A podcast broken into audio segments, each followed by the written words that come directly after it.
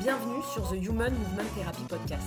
Si tu es nouveau ou nouvelle ici, tu es au bon endroit si tu veux en apprendre plus sur tout ce qui concerne le mouvement, le corps humain, la rehab, mais aussi la préhabilitation pour prévenir les blessures et tout ce qui a trait à la santé. Je suis Victoria Polastri, ton hôte, et aujourd'hui on va parler posturologie, erreurs en posturologie, jambes courtes et douleurs sciatiques. Si jamais tu as des douleurs sciatiques, si on t'a détecté une jambe courte, qu'elle soit réelle, euh, structurelle ou qu'elle soit fonctionnelle, si jamais on t'a compensé le pied avec une talonnette, si jamais tes douleurs de dos persistent, ou si jamais tu es tout simplement intéressé par la posturologie et que toi-même tu as détecté au cours de ton expérience, au cours de ton activité professionnelle, une jambe courte à un patient, alors tu es au bon endroit et je pense que ce podcast va t'intéresser. Je vais parler ici un petit peu de mon expérience afin d'expliquer quelles sont les erreurs qu'on peut faire en posturologie et comment parfois la compensation d'une jambe courte peut faire plus de mal que de bien. Donc on va rentrer tout de suite dans le vif du sujet, parce que la première question à se poser quand on est face à une question d'une jambe courte, ça va être déjà de définir qu'est-ce qu'une jambe courte. Il faut bien comprendre que pour venir corriger quelque chose, pour venir traiter quelque chose, il faut être capable d'identifier cette chose. Est-ce qu'on peut vraiment détecter une jambe courte? Donc déjà, il faut savoir qu'une jambe courte, en général, elle ne va pas poser de problème quand la longueur de différence, quand la différence de longueur, elle est inférieure à 20 mm. 20 mm. Attention, je vais mettre un billet dessus juste après. Pourquoi? Parce que le corps, au niveau des ceintures scapulaires et des ceintures pelviennes, il a une capacité d'adaptation, d'accord? Donc le corps, il a été fait au début pour marcher sur des sols qui sont complètement euh, inégaux à l'origine, d'accord, sur les terrains naturels. On n'avait pas des sols tout lissés comme aujourd'hui, on a des trottoirs tout lissés, on a des routes lissées, etc. On a des sols très très plats aujourd'hui. À l'époque, c'était pas le cas. Le corps, il est fait pour marcher sur des sols qui ne sont pas artificiels et donc évidemment marcher sur des terrains qui étaient caillouteux, sur euh, des terrains, euh, bah, des terrains de, de terre par exemple. C'est des terrains où il y avait beaucoup d'irrégularités et donc le corps dans son fonctionnement, est capable de s'adapter à ces petites irrégularités et de compenser ces irrégularités. Donc quand il y avait une petite jambe courte de euh, quelques millimètres, d'accord, une vingtaine de millimètres, normalement le corps est capable de la compenser, de la tamponner sans qu'on ait de problème. Alors bien sûr, je suis d'accord que le corps peut compenser, peut faire tampon, mais je pense que cette capacité-là est excédée bien avant 20 mm. Rappelez-vous, 20 mm, c'est 2 cm, ça me paraît complètement aberrant, c'est énorme. Imaginez que demain, on vous met une talonnette de 2 cm sous le pied, que vous restiez avec toute la journée, je pense que vous allez avoir des douleurs de partout. Donc oui, le corps peut compenser, je pense, mais je pense que cette compensation est excédée bien avant 20 mm. Par contre, quand on a une différence plus importante, on peut avoir à ce moment-là des douleurs, on peut avoir à ce moment-là des problèmes et il y a souvent euh, une mise en place par le système postural d'une compensation ou de plusieurs compensations, parce qu'on a souvent des réactions chaînes qui peuvent engendrer des douleurs. Donc c'est pour ça qu'à ce moment-là, ben, on fait un bilan postural, on fait appel à un posturologue pour venir mesurer cette différence de longueur de jambe, euh, pour voir comment ça va affecter le système, tout le corps entier dans la posture statique, mais aussi dans la posture dynamique, parce qu'il ne faut pas oublier de tester les deux. Donc pour les personnes qui testent uniquement en statique, les deux pieds à place n'est pas suffisant, il faut aussi aller chercher en dynamique. Et à ce moment-là, après, on va essayer de mettre en place des corrections qui ne passent pas forcément par une talonnette ou une semelle, parce qu'il faut aller prendre en compte tous les capteurs posturaux. Donc jusque-là, euh, ça nous permet de, définir déjà qu'est-ce qu'une jambe courte. Donc on va considérer qu'une jambe courte qui est vraiment problématique, ça va être supérieur à 20 mm dans la plupart des cas. On peut avoir des exceptions, mais en général, on commence à avoir des problématiques à ce moment-là. À savoir que la science, elle n'est pas complètement d'accord dessus et qu'on va avoir des auteurs qui vont dire qu'il faut compenser à partir de 3 mm, qu'il faut venir traiter à partir de 5 mm. On va avoir des écoles un petit peu différentes. Euh, dans mon cas, à partir de 2 mm, je commence à traiter parce que je vois déjà parfois des compensations qui peuvent aboutir à des douleurs. Bien sûr, c'est individualisé et je vais me baser à chaque fois sur l'historique de la personne et sur les symptomatiques de la personne. Là où je vais surtout chercher à venir traiter, c'est chez les personnes qui ont des activités bilatérales, comme par exemple dans les sports de force, on va prendre du powerlifting par exemple, de l'haltérophilie, des choses comme ça. Tous les sports bilatéraux euh, où on va exercer une contrainte majorée sur le corps, où le corps va devoir encaisser des contraintes euh, très importantes avec des charges, etc., sur une position euh, symétrique, d'accord, où les deux pieds vont être placés au même endroit, où on va être en appui sur les deux pieds en même temps, à ce moment-là, les contraintes vont être majorées. Et une petite inégalité qui peut être considérée comme mineure chez quelqu'un qui va être sédentaire, qui ne va rien faire au quotidien, qui va être la plupart du temps assis et qui du coup va pas avoir euh, beaucoup de moments dans la journée où il va être euh, debout en appui sur ses deux pieds de manière symétrique, peut être ressentie de manière exacerbée chez quelqu'un qui va passer 2-3 heures dans la journée à faire une pratique où il va avoir les deux pieds euh, en appui euh, dans sa posture statique pour son lift et qui va exercer un lift avec une charge très importante, par exemple, je sais pas, un squat à 250 kg, euh, avec cette inégalité de longueur des membres. Alors évidemment, cette personne-là risque de développer beaucoup plus de problématiques que quelqu'un qui va rester assis au travail et qui va se lever 10 minutes dans la journée pour faire 500 pas et, qui va rentrer chez lui et qui va se remettre sur son canapé. Donc ça, c'est important aussi de prendre en compte l'activité de la personne il faut savoir que les inégalités de membres, elles sont normales dans la croissance, d'accord? Les jambes, elles grandissent pas du tout à la même taille et les pressions qui vont s'exercer sur un membre vont freiner un petit peu la croissance et donc on grandit toujours pas à la même vitesse. On va avoir une jambe qui grandit un petit peu plus que l'autre et petit à petit, c'est censé se réguler pour qu'à la fin de la croissance, on ait deux jambes de longueur égale, mais il peut y avoir des asymétries. Si on a des asymétries posturales au cours de la croissance, qu'on a par exemple une problématique au niveau d'un capteur euh, postural, ça peut être par exemple l'œil ou au niveau de la bouche, et du coup on a des pressions qui vont s'exercer différemment au niveau euh, de la jambe droite et de la jambe gauche par exemple, ou du membre droit et du membre gauche, et donc du coup on peut avoir une croissance qui ne va pas être euh, à terme symétrique des deux côtés, et c'est là où on peut voir des asymétries profondes. Donc il faut toujours dissocier deux types d'asymétrie, asymétrie structurelle et asymétrie fonctionnelle. Il y a beaucoup de jambes courtes qui sont traitées euh, comme si c'était des inégalités de longueur de membres structurelles, c'est-à-dire qu'il y a vraiment une différence, par exemple, au niveau osseux, alors qu'en réalité, ce sont ce qu'on appelle des jambes courtes fonctionnelles, et donc il y a beaucoup de jambes courtes qui sont traitées à tort, là où il ne faudrait pas. C'est la première erreur dont je vais parler dans ce podcast, c'est le fait de traiter une jambe courte, alors que ce n'est pas une jambe courte structurelle, c'est une jambe courte fonctionnelle, et selon comment on va la tester, les conditions dans lesquelles on va tester le patient, l'individu, on va à un moment trouver une jambe courte à droite, parfois on va la trouver à gauche, parfois on va trouver deux jambes de longueur égale, et donc on peut avoir des erreurs. Donc ça a été mon cas.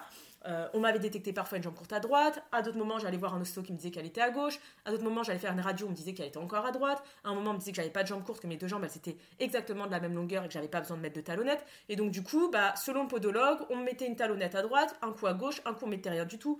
Un coup, on me faisait des ajustements sur les deux pieds. Donc, ça ne ressemblait plus à rien du tout. Et moi, j'étais complètement perdue parce que je me disais, bah, est-ce que j'ai une jambe courte ou pas? Et si oui, de quel côté? Et j'avais peur de porter mes semelles parce que je ne savais jamais qui croire en tant que thérapeute. Parce qu'à chaque fois, bah, je me disais, ok, le thérapeute que je vais voir, il est quand même compétent, il est censé me détecter ça correctement. Et du coup, j'étais dans une confusion totale. C'est pour ça que je me suis intéressée à toute la posturologie et qu'aujourd'hui, je, fais ce podcast pour aider les personnes qui seraient un petit peu euh, dans le flou. Alors, qu'est-ce qu'une jambe courte structurelle et qu'est-ce qu'une jambe courte fonctionnelle? Donc, une jambe courte structurelle, ce qu'on va appeler une jambe courte anatomique, ça peut être dû à une scoliose, ça peut être dû à une chirurgie de la hanche, on va faire un remplacement de la hanche, ça peut être dû à une anomalie dans la croissance qui va créer deux os de longueur différentes, soit au niveau du tibia, soit au niveau du fémur, ou ça peut être aussi dans l'enfance quand on va avoir des fractures au niveau euh, des cartilages de croissance, d'accord? À ce moment-là, on peut avoir euh, des méfaits dans la croissance à terme. Donc c'est très important quand il y a des fractures d'enfance de vérifier que les cartilages de croissance, ils ne sont pas atteints. À l'inverse, on peut avoir ce qu'on appelle une jambe courte fonctionnelle. Une jambe courte fonctionnelle, c'est une jambe que quand on va la tester, elle va sembler courte, mais qui en réalité, si on vient faire une correction posturale, ou si on vient faire euh, une correction et qu'on vient donner un input au système nerveux, on peut avoir une modification et une disparition de la jambe courte. Par exemple, la jambe courte fonctionnelle, elle peut être due euh, à un pied qui est plat, entre guillemets, j'aime pas le terme de pied plat, mais on va dire une voûte plantaire qui a fessé. On peut avoir aussi euh, des tensions musculaires sur certains muscles, par exemple au niveau du psoas, au niveau de la bande latilo-tibiale. On peut avoir aussi de l'arthrose, par exemple, au niveau des genoux, de la hanche, au niveau des chevilles. Euh, qui vont amener à un, rétrécissement de l'espace au niveau de l'articulation et qui du coup va créer une jambe courte entre guillemets, donc une jambe courte fonctionnelle. Et puis on peut surtout avoir au niveau du bassin une orientation, une rotation du bassin et la rotation du bassin va créer une compensation au niveau des fémurs. Et ça c'est très important parce que la plupart des jambes courtes sont fonctionnelles et sont liées à ces rotations du bassin. Et alors, ce qu'on retrouve le plus en général, c'est lors des tests en position allongée.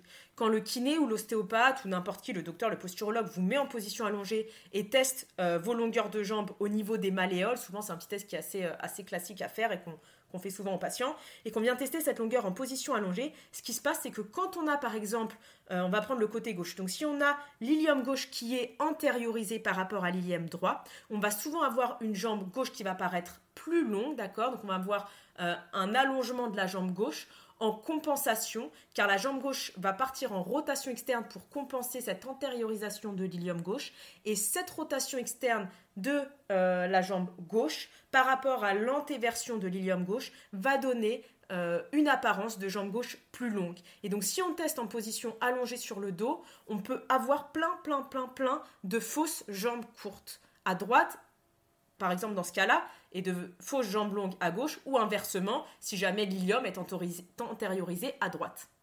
Alors, est-ce que ça va forcément se traduire par la douleur? Comme je le disais au départ, le corps a une grosse capacité à faire tampon, à s'adapter à ces situations et on peut très bien vivre avec une différence sans avoir de douleur. Il y a beaucoup de personnes qui n'ont jamais de douleur et qui du coup ne savent jamais qu'ils ont une jambe courte, mais si on la teste, ils ont une vraie jambe courte et pourtant elles vivent très bien avec.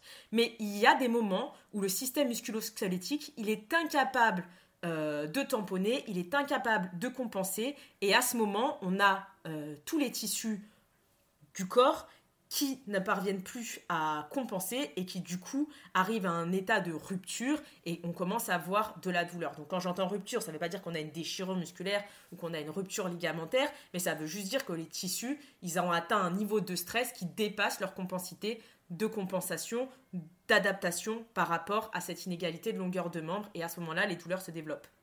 Alors en termes de douleur, comment une jambe courte ça va se traduire et puis pas qu'en termes de douleur mais aussi en termes de symptomatique. Donc il faut savoir qu'on peut avoir un panel de douleurs ou de symptômes très très très différent d'un individu à l'autre, ça va vraiment varier. Et c'est pour ça que j'aime pas du tout me baser sur la douleur parce qu'il faut se rappeler que la douleur va toujours s'exprimer sur le maillon le plus faible du corps. Donc ça va vraiment varier d'un individu à un autre. Et c'est pour ça que dans mes bilans, je me base jamais sur la douleur, je l'écoute, je prends en compte les symptômes du patient mais je me rappelle toujours que ça va varier en fonction de l'individu et que la douleur elle peut vraiment euh, changer au cours du temps parce que bah, le maillon euh, le plus faible peut varier chez un individu en fonction de ses activités. Donc par exemple, qu'est-ce qu'on peut retrouver? En termes de douleur, on peut retrouver des lombalgies du même côté ou du côté opposé. On peut retrouver euh, des bursites, on peut retrouver aussi des tensions au niveau musculaire, au niveau lombaire, au niveau des psoas. On peut retrouver aussi des douleurs au niveau des omoplates, au niveau des épaules, parce qu'on va avoir des compensations sur la chaîne scapulaire. On peut se retrouver aussi avec des pertes de mobilité sur certaines régions des douleurs au niveau des pieds. On peut aussi également, en termes de symptômes, euh, pas forcément des douleurs, mais des symptomatiques, des choses qu'on va voir, des répercussions. On peut trouver par exemple de l'arthrose qui va se développer plus rapidement au niveau des genoux, au niveau des hanches. Ça a été prouvé scientifiquement que les personnes qui ont des inégalités de longueur de membre se retrouvent avec une, euh, ont, en tout cas une tendance à faire de la, ils ont un plus grand risque de développer de l'arthrose, on va le dire de cette façon-là. Euh, pareil, plus grand risque de développer une scoliose, plus grand risque de faire des fractures de fatigue, plus grand risque d'avoir des troubles au niveau de la marche, plus grand risque d'avoir une épaule plus basse du côté court, du côté de la jambe courte. On peut retrouver aussi une différence d'appui au niveau des, pieds. Donc si on va voir par exemple un podologue et qui fait une analyse euh, des appuis sur une plateforme statique, on peut retrouver un appui qui va être plus important sur le membre long, d'accord, sur la jambe longue. Et puis on peut également retrouver ce que je disais tout à l'heure, une rotation antérieure de l'iliaque. Donc on peut avoir par exemple euh, cette rotation antérieure qui va créer une jambe courte fonctionnelle, mais on peut aussi avoir une jambe courte structurelle qui va créer en compensation une rotation antérieure de l'iliaque, donc de l'os du bassin, du côté court. D'accord Donc le bassin, il va essayer de rallonger la jambe courte, souvent en antériorisant l'os iliaque. On peut trouver des variations, il ne faut pas être complètement fermé dans les analyses et noter ça comme si c'était la règle absolue. Le corps est incroyable, le corps a des mystères aussi qu'on ne comprend pas toujours et on peut retrouver vraiment plein plein de types de compensations qui parfois bah, peuvent nous surprendre. On peut se dire mince, je ne comprends pas ce qui se passe. Et il faut se rappeler qu'on n'a pas que la jambe courte qui vient créer ça. Alors bien sûr, on peut avoir un patient avec une jambe courte et du coup on va se dire bah voilà, il y a telle telle telle telle telle symptomatique et telle compensation, mais peut-être qu'aussi les compensations viennent d'un autre capteur qui est déréglé, qu'on a mis de côté complètement, qu'on a isolé, qu'on a oublié, comme par exemple une hypoconvergence au niveau de l'œil, ou par exemple euh, on peut avoir un problème au niveau de l'occlusion, ou on peut avoir euh, un réflexe archaïque qui est mal intégré, euh, on peut avoir plein plein plein plein de choses. Donc c'est très important aussi de se rappeler de ça et de pas juste se focaliser que sur la jambe courte quand on en voit une, au risque de passer à côté des autres capteurs posturaux et des autres origines de problématiques. Il peut y avoir eu un trauma, un endroit, etc. Il peut y avoir une partie émotionnelle et toutes les choses. C'est pas l'objet du podcast, mais c'est important de le garder en tête dans l'analyse en tout cas. D'ailleurs, il est important de se rappeler que par exemple dans le cadre de la jambe courte, le capteur oculaire est très important et qu'en général, en fonction de l'œil directeur de la personne, on va trouver une jambe courte d'un côté ou de l'autre. Donc en général, par exemple, si on a un œil directeur gauche, on aura plutôt tendance à avoir une jambe courte à gauche et à l'inverse, si on a un œil directeur droit, on va tendance à avoir plutôt une jambe courte à droite. Donc ça, c'est important de se rappeler que la jambe courte, elle est souvent euh, opposé à l'œil directeur, d'accord? Et donc c'est important de, le prendre en compte aussi quand on va faire la correction et de ne pas isoler les capteurs posturaux. Donc c'est un travail qui est assez complexe, mais c'est important de jamais travailler de manière isolée quand on vient faire les corrections. Et souvent en posturologie, on vient traiter la jambe courte uniquement après avoir fait les corrections au niveau de l'œil au préalable et au niveau du pied également. Alors maintenant, en termes d'erreur, L'erreur la plus importante qu'on va voir, ça va être de corriger une jambe courte en se basant uniquement sur la bascule de bassin. La plupart des thérapeutes qui font des analyses, alors pas tout le monde heureusement, mais il y a énormément, énormément de thérapeutes. En tout cas, je vais parler de mon expérience ici et de celle de pas mal de patients que j'ai eus et qui me racontent comment ils ont été euh, détectés de leur jambe courte.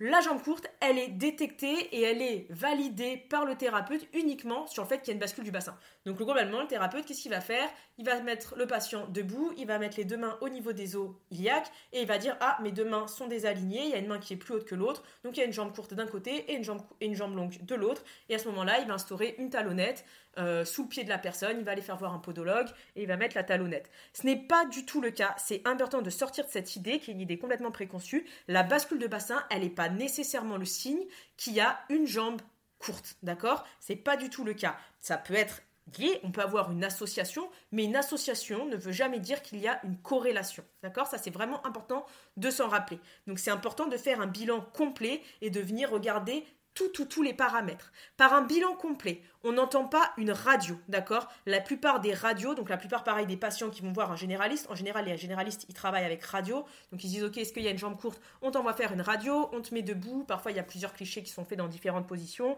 et puis à ce moment-là, ils mesurent sur la radio euh, la longueur du membre sur l'os et à partir de là ils disent bah il y a une différence de longueur et puis bah il y a une inégalité de jambes et donc il y a une vraie jambe structurelle parce que sur la radio on a vu que l'os il était un petit peu plus court. Mais la mesure elle peut être totalement fausse. Elle peut être juste mais elle peut être totalement fausse d'accord? Parce que c'est pas parce qu'on a un défaut d'horizontalité des têtes fémorales qu'il y a une réelle inégalité des membres. Ça n'a aucun rapport la grosse problématique qui se pose, c'est qu'une radiographie, faut pas oublier qu'une radio classique, c'est une image en deux dimensions, et que l'image en deux dimensions ne prend pas en compte les rotations du bassin. Et donc on peut retrouver un défaut d'horizontalité des têtes fémorales, mais on ne va pas voir qu'en réalité, il y a une rotation du bassin, dans un plan par exemple transversal, qui va cacher euh, une jambe courte fonctionnelle et qui va faire penser à une jambe courte structurelle alors que ce n'est pas le cas. C'est pour ça que depuis, il y a des nouvelles techniques qui ont été développées et la dernière technique qui existe, c'est la radio de type EOS qui permet une modélisation en trois dimensions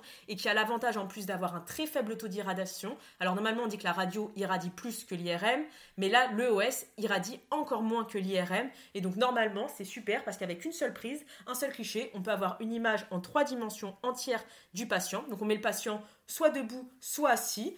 Euh, on le met dans une position fonctionnelle, on ne va pas le mobiliser de manière forcée, et à ce moment-là, on va faire un cliché, et on a euh, une analyse de toute la statique du patient. Alors souvent, en plus, ce qui est top, c'est que dans la technique EOS, on va aussi prendre un cliché euh, parfois de profil, et du coup, on va avoir une vision dans le plan frontal, mais aussi dans le plan sagittal du patient, et ça, ça permet d'avoir des analyses un petit peu plus complètes aussi sur l'attitude posturale du patient euh, par rapport au placement de son centre de gravité, qui peut aussi donner des indications sur la jambe courte fonctionnelle pour voir comment le bassin il risque de réagir. Donc c'est vraiment une technique qui est super. Avant c'était hyper difficile d'en faire. Je me souviens qu'à mon époque, enfin quand je dis à mon époque, c'était il y a 10 ans quand j'ai commencé à avoir mes problématiques au niveau du dos, euh, il n'y en avait pas, c'était pas du tout, c'était quasiment impossible d'en faire. En tout cas moi j'avais beaucoup de mal à Paris. Et actuellement j'ai regardé aux dernières nouvelles, je regardais encore hier, euh, ça coûte une centaine d'euros, il faut une ordonnance d'un médecin. Alors il me semble que c'est un petit peu plus compliqué de faire une, une prescription pour ça, je ne sais pas pourquoi de ce que j'avais vu, il fallait, euh, il y avait quelques papiers à remplir pour le docteur. Mais euh, c'est un examen qui est très rapide à faire et qui, euh, et qui est faisable dans plein, plein, plein de centres de radiologie maintenant. Et qui, sur ordonnance, se fait simplement. Je ne sais pas si c'est possible de payer directement pour en faire une sans passer par la sécurité sociale, mais peut-être que c'est quelque chose qui est faisable. J'ai pas, pas de connaissances là-dessus par contre. Alors je dirais pas pour autant que c'est la panacée et qu'il ne faut faire que ça parce qu'il faut se rappeler que c'est une mesure en statique et je pense que c'est toujours important de venir voir en dynamique mais je pense que c'est intéressant de venir faire plusieurs tests et de venir corréler ce qu'on retrouve sur les différents tests. Parce que quand on va faire une radiographie, par exemple, en position, qu'elle soit EOS ou pas, en position debout, on peut trouver euh, des résultats totalement différents par rapport à un test qui va être fait en position allongée. Et comme je disais tout à l'heure, en position allongée, quand on fait le test classique au niveau des malléoles, au niveau des chevilles, on peut avoir des résultats complètement opposés à ce qu'on va voir debout. Donc c'est pour ça que toutes les personnes qui ont été détectées avec euh, un testing en position allongée, pour moi, euh, c'est du bullshit et je me baserai jamais là-dessus pour mettre une talonnette ou pour compenser une jambe courte ou pour dire qu'il y a une vraie jambe courte ou pas, parce que le test me donne une indication qui peut être complètement euh, opposée à celle que je vais retrouver si je testais ce même patient debout dans la même journée, dans la même heure. Pourquoi? Parce que quand on va mettre la personne en position allongée, on peut avoir par exemple un carré des lombes qui est un peu tendu et qui va venir créer une élévation de l'ilium du même côté et qui donc va donner une jambe qui va paraître plus courte.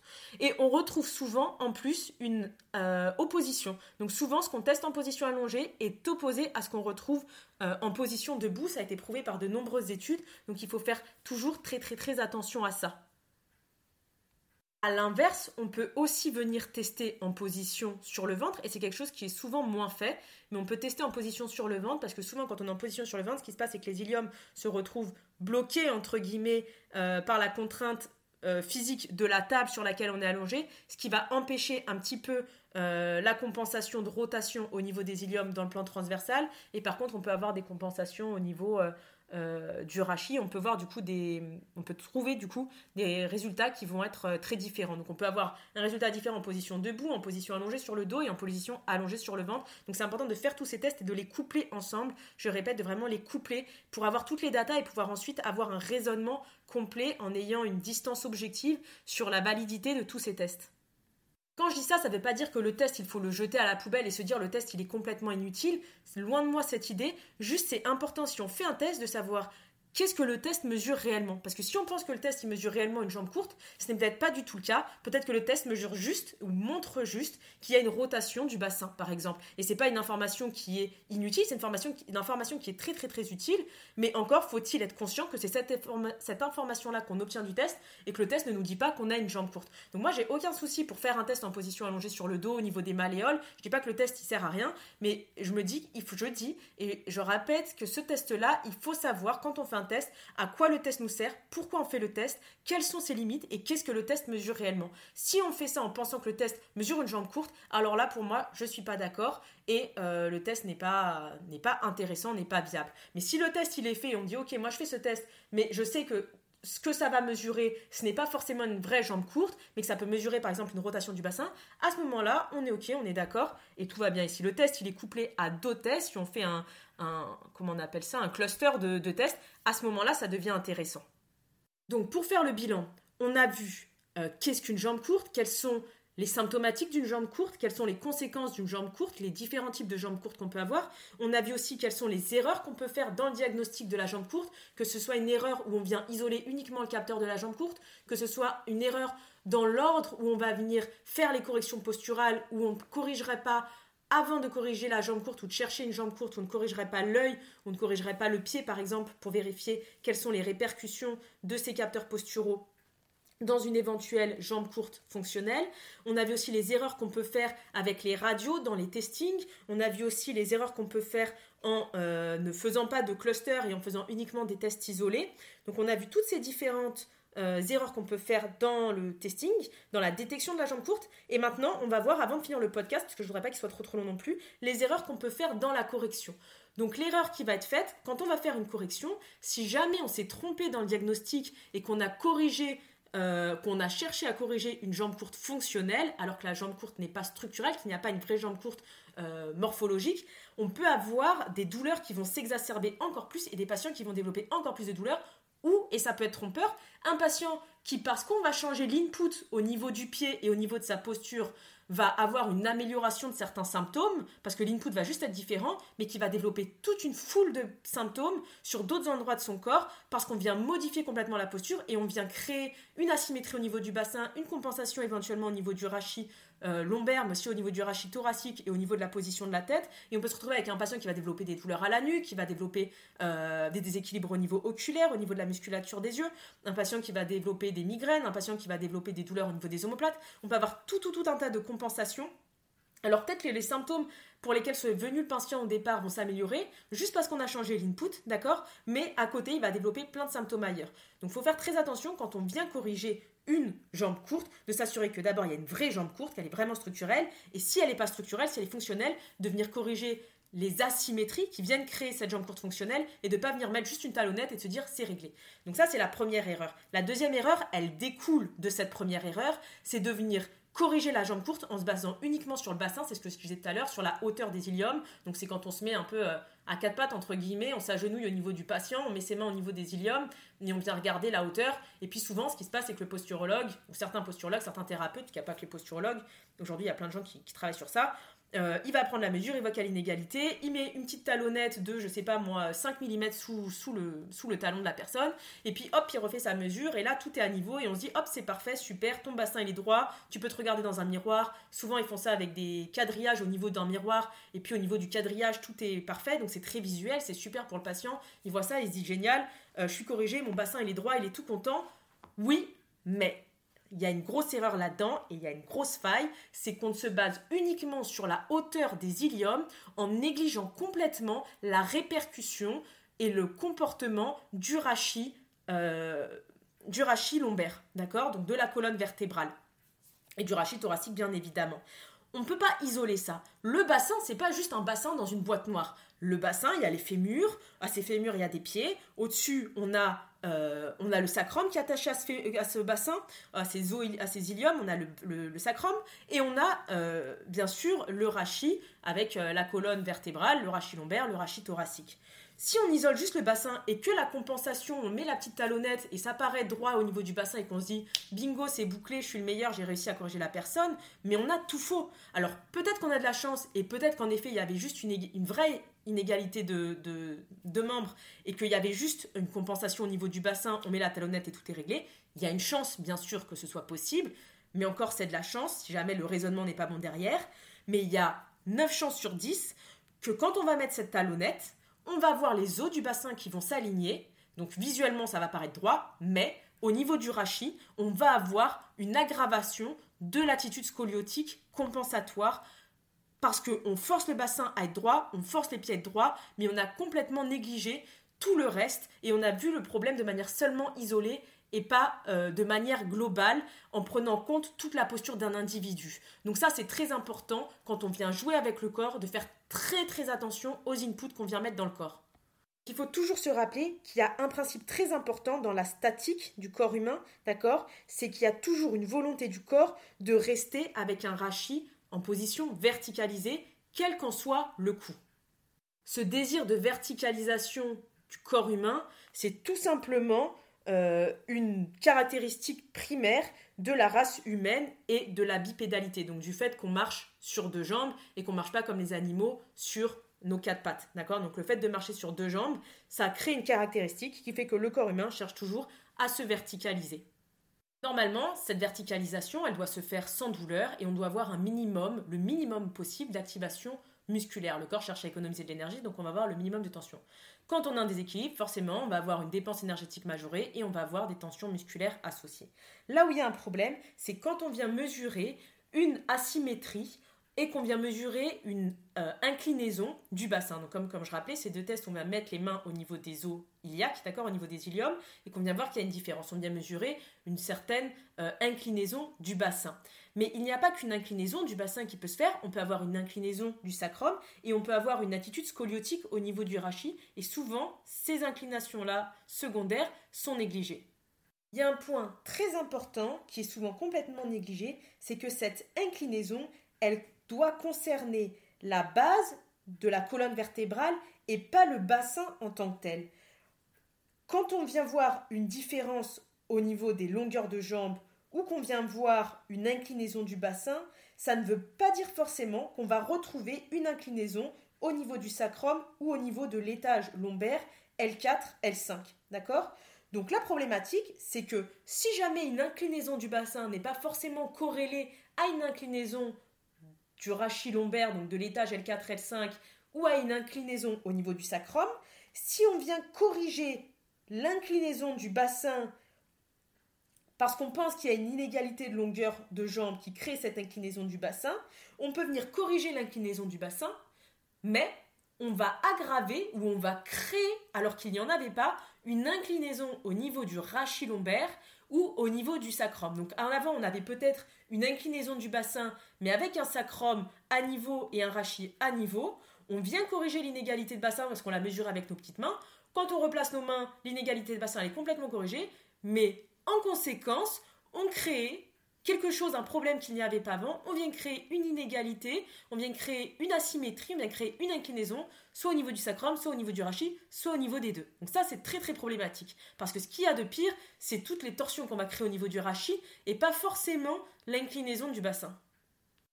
Et malheureusement, cette inclinaison au niveau de l'étage lombaire L4, L5 ou cette inclinaison du sacrum, on ne peut pas la palper, on ne peut pas la tester avec nos petits tests. Donc du coup, nous, on va juste, ou en tout cas nous, je dis nous, mais les thérapeutes qui utilisent cette technique-là vont juste se baser sur ce qui est palpable pour eux, ce qui est testable, ce qui est visuel, donc l'alignement, euh, l'inclinaison du bassin, mais ils vont pas pouvoir aller vérifier derrière l'alignement, euh, l'inclinaison du rachis et l'inclinaison du sacrum, et du coup, ils vont juste se baser sur ça, ils vont avoir une correction qui va qui peut faire plus de mal que de bien, comme je disais au début du, au début du podcast.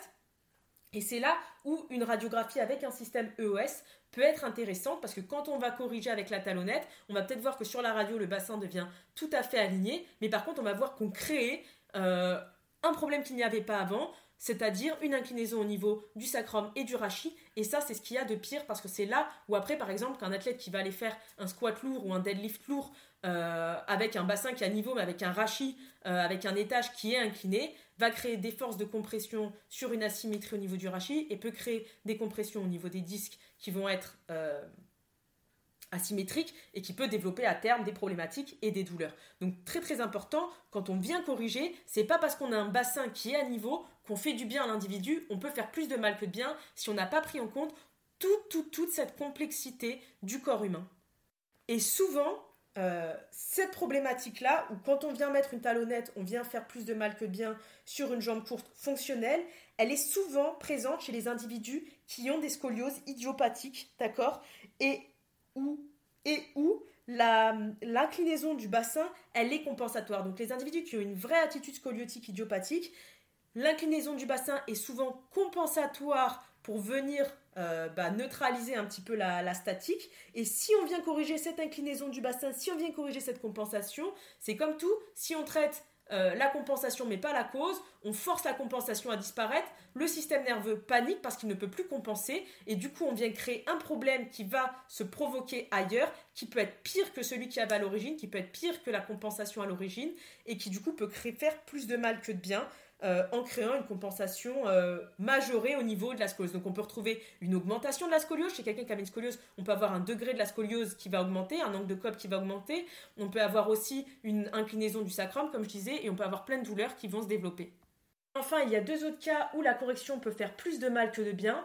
C'est le cas chez les patients où on va instaurer une correction et on va faire le testing alors qu'ils sont dans un épisode de douleur aiguë, d'accord, où la position est tentalgique et où du coup on a beaucoup de tension musculaire et on va faire le testing alors qu'on a des grosses tensions musculaires qui peuvent créer euh, des asymétries. Et aussi les patients qui ont une problématique, une restriction, un blocage au niveau de la jonction crânio-cervicale.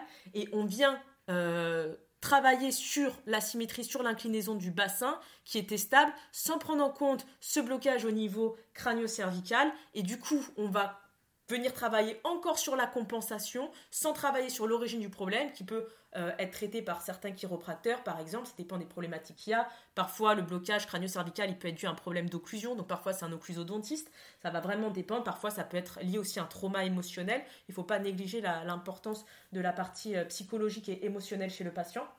Mais à ce moment-là, si on n'a pas euh, retiré le blocage, si on n'a pas travaillé sur le blocage préalable et qu'on travaille uniquement sur la compensation, sur le bassin qu'on voit euh, de manière qui se présente de manière asymétrique chez le patient, on peut faire plus de mal que de bien parce qu'à chaque fois, il faut se rappeler que le corps, une compensation n'est jamais un problème, une compensation est un signe de fonctionnalité. Quand le patient il vient compenser, quand le patient il vient faire quelque chose qui paraît euh, mauvais euh, à l'œil d'une personne lambda, il faut se rappeler que c'est une stratégie pour soit économiser de l'énergie, pour soit éviter un problème plus grave. Si on vient forcer la personne à retirer la problématique, la compensation, sans apporter une correction au niveau de la problématique à l'origine, d'accord On vient mettre un, un, état de stress très important chez le système nerveux de cette personne qui va paniquer parce qu'il n'a plus sa protection, d'accord C'est comme si on retirait euh, l'airbag dans la voiture, le système nerveux va complètement paniquer et euh, du coup on va avoir des, souvent un, un niveau de douleur qui va augmenter ou des problématiques qui vont apparaître ailleurs. Donc jamais travailler sur la jamais travailler sur la symptomatique, toujours chercher à comprendre l'origine du problème et chercher à savoir si ce qu'on voit est l'origine du problème ou si ce qu'on voit est une compensation.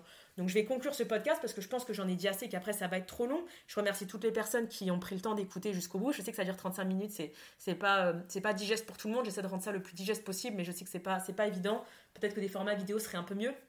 J'espère quand même que vous avez réussi à en tirer des éléments, que si jamais vous êtes vous-même thérapeute, si jamais vous êtes coach, euh, que vous travaillez avec des personnes qui ont des soucis comme ça, ou qui utilisent des semelles avec des talonnettes, ou si vous-même vous êtes patient euh, et que vous avez des problèmes, vous êtes athlète et vous avez des problèmes, J'espère que ça vous aura donné du recul sur votre problématique et que ça vous aidera à vous entourer de personnes qui sont compétentes.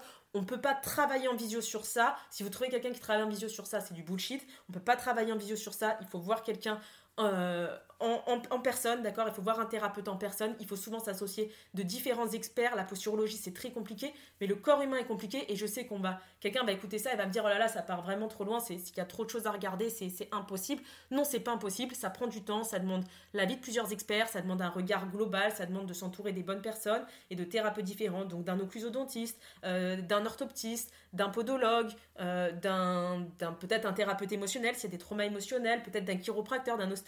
Voilà, ça peut être euh, des, entités très différentes.